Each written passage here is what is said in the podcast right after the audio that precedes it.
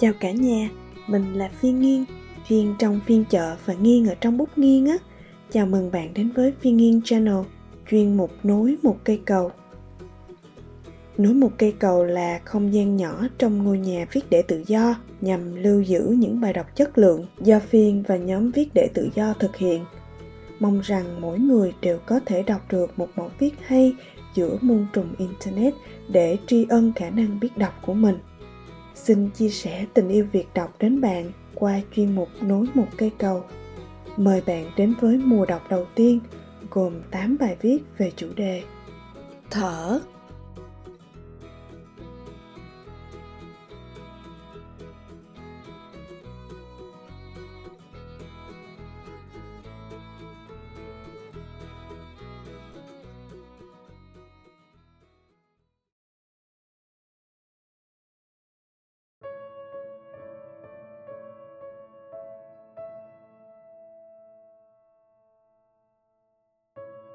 phải bắt đầu tìm hiểu chính mình.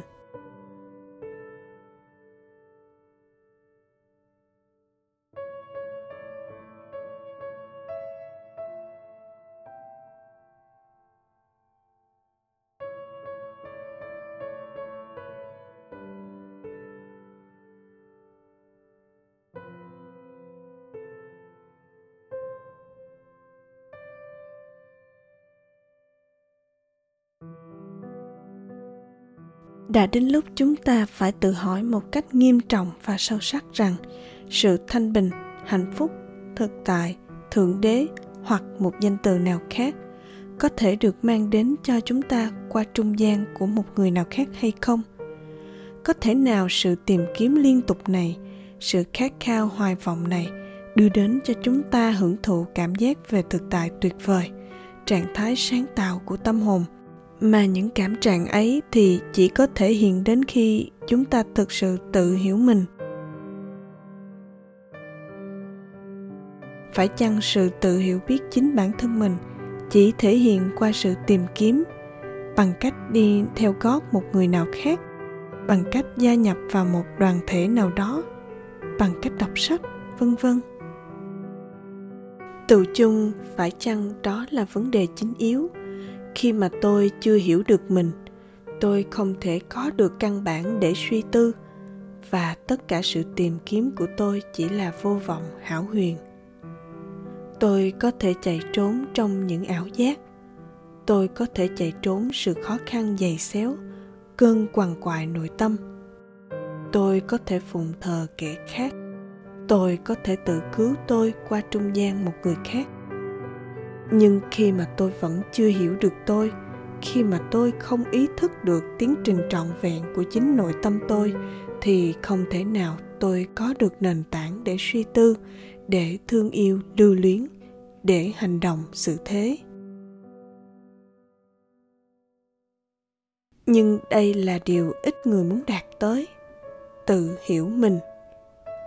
Nhất định đó là nền tảng duy nhất mà chúng ta phải xây dựng nhưng trước khi xây dựng sáng tạo, trước khi chuyển hóa, trước khi chúng ta kết án hay phá hủy, chúng ta phải biết rằng chúng ta là gì.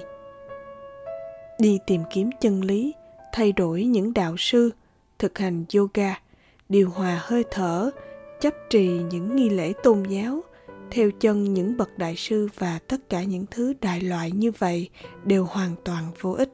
Phải thế không?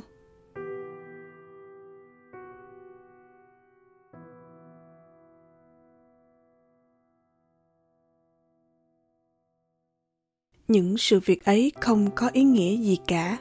Ngay đối với cả những bậc thánh nhân, khi họ nói với chúng ta rằng, hãy tự hiểu mình, thì việc ấy cũng vô nghĩa. Bởi vì chúng ta là gì thì thế giới là như thế ấy. Nếu chúng ta bần tiện, nhỏ nhoi, ghen tuông, phù phiếm, tham lam, nếu đó là những điều chúng ta tạo ra chung quanh ta thì đó cũng là điều tạo ra xã hội mà chúng ta đang sống. Theo tôi thì trước khi chúng ta lên đường để tìm hiểu thực tại, để tìm thấy thượng đế, trước khi chúng ta hành động, trước khi chúng ta có thể giao tiếp xử thế với nhau, nghĩa là sự giao tế trong xã hội, thì trước hết chúng ta phải cần hiểu chúng ta. Tôi cho rằng một người đứng đắn là một người hoàn toàn bận tâm về việc ấy trước hết chứ không phải tìm cách đi tới một mục đích nhất định. Bởi vì nếu các bạn và tôi không tự hiểu mình, thì làm thế nào hành động của chúng ta có thể mang đến sự đổi thay cho xã hội, cho sự giao tế của xã hội, hay cho bất cứ sự việc nào mà chúng ta thể hiện?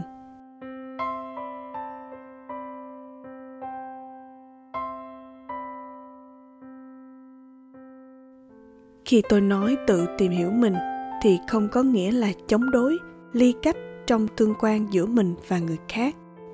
Điều ấy hiển nhiên không có nghĩa là đặt trọng tâm vào cá thể, vào bản thân để đối nghịch lại quần chúng đám đông, để đối nghịch lại kẻ khác.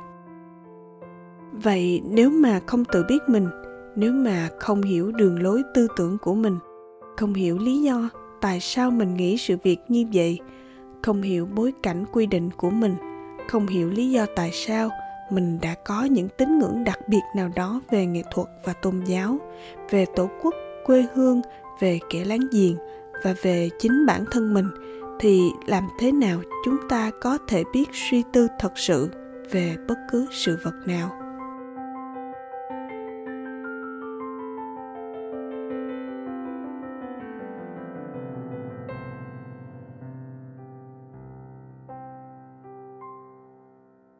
Nếu không biết bối cảnh của mình, không biết bản chất thực sự của tư tưởng mình và duyên do của tư tưởng ấy, thì nhất định sự tìm kiếm của các bạn chỉ là hoàn toàn phù phiếm vô ích.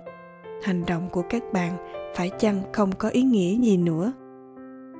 Dù là các bạn là người mỹ hay người ấn độ, hay dù các bạn thuộc tôn giáo nào nữa, thì việc ấy cũng vô nghĩa trước khi chúng ta có thể tìm hiểu cứu cánh mục đích của đời sống là gì, ý nghĩa của nó là gì, như chiến tranh, những sự xung đột quốc gia, những sự va chạm và tất cả những sự hỗn loạn ấy, chúng ta phải bắt đầu tìm hiểu chúng ta, bắt đầu nơi bản thân mình, phải thế không?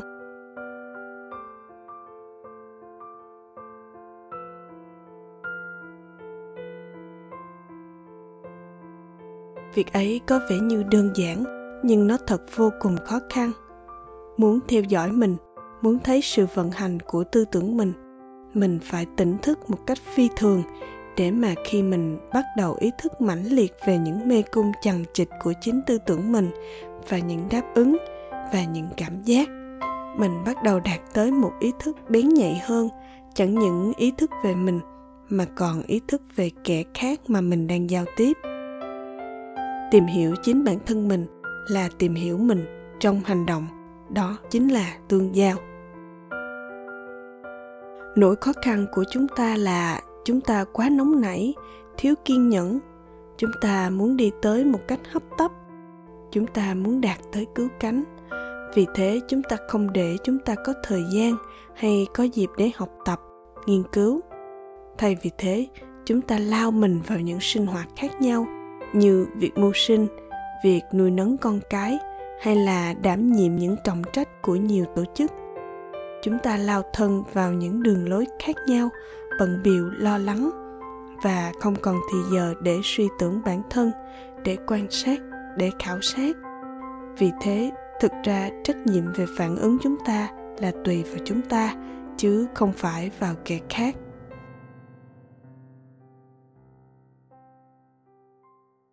Khắp thế giới sự tìm kiếm đạo sư và hệ thống đạo lý của họ. Việc đọc những quyển sách mới xuất bản về vấn đề này hoặc vấn đề khác, vân vân, đối với tôi là hoàn toàn rỗng, hoàn toàn phù phiếm. Vì các bạn có thể lang thang khắp địa cầu để tìm kiếm, nhưng rồi các bạn cũng phải trở về lại với chính mình. Vì hầu hết chúng ta đều hoàn toàn vô thức về chính bản thân mình, do đó thật là vô cùng khó khăn khi chúng ta bắt đầu tìm thấy, nhìn thấy rõ rệt biến trình của tư tưởng chúng ta, cảm giác và hành động của chúng ta. Khi các bạn càng tự hiểu mình, thì sự minh bạch, khúc triết càng dễ xuất hiện. Sự tự tìm hiểu mình không có cứu cánh. Các bạn không phải đi tới một sự tự thành nào cả. Các bạn không phải đi tới một sự kết luận nào cả.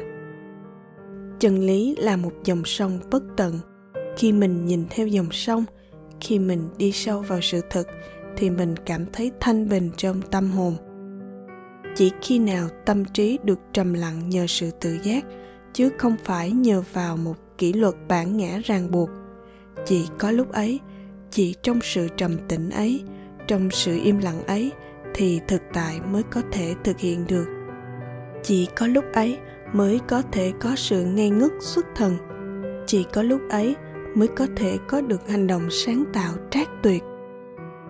Đối với tôi, nếu không có sự hiểu biết ấy, không có kinh nghiệm ấy mà lại đọc sách, đi dự những buổi nói chuyện, đi làm tuyên truyền thì thật là ấu trĩ.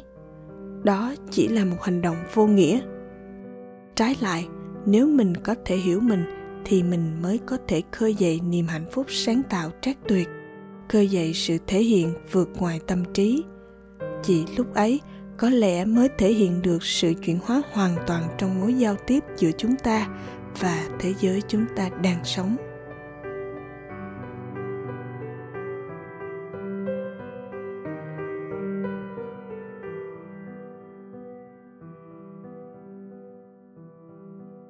Trích tự do đầu tiên và cuối cùng, tác giả Krishnamurti, Phạm Công Thiện dịch từ nối một cây cầu.com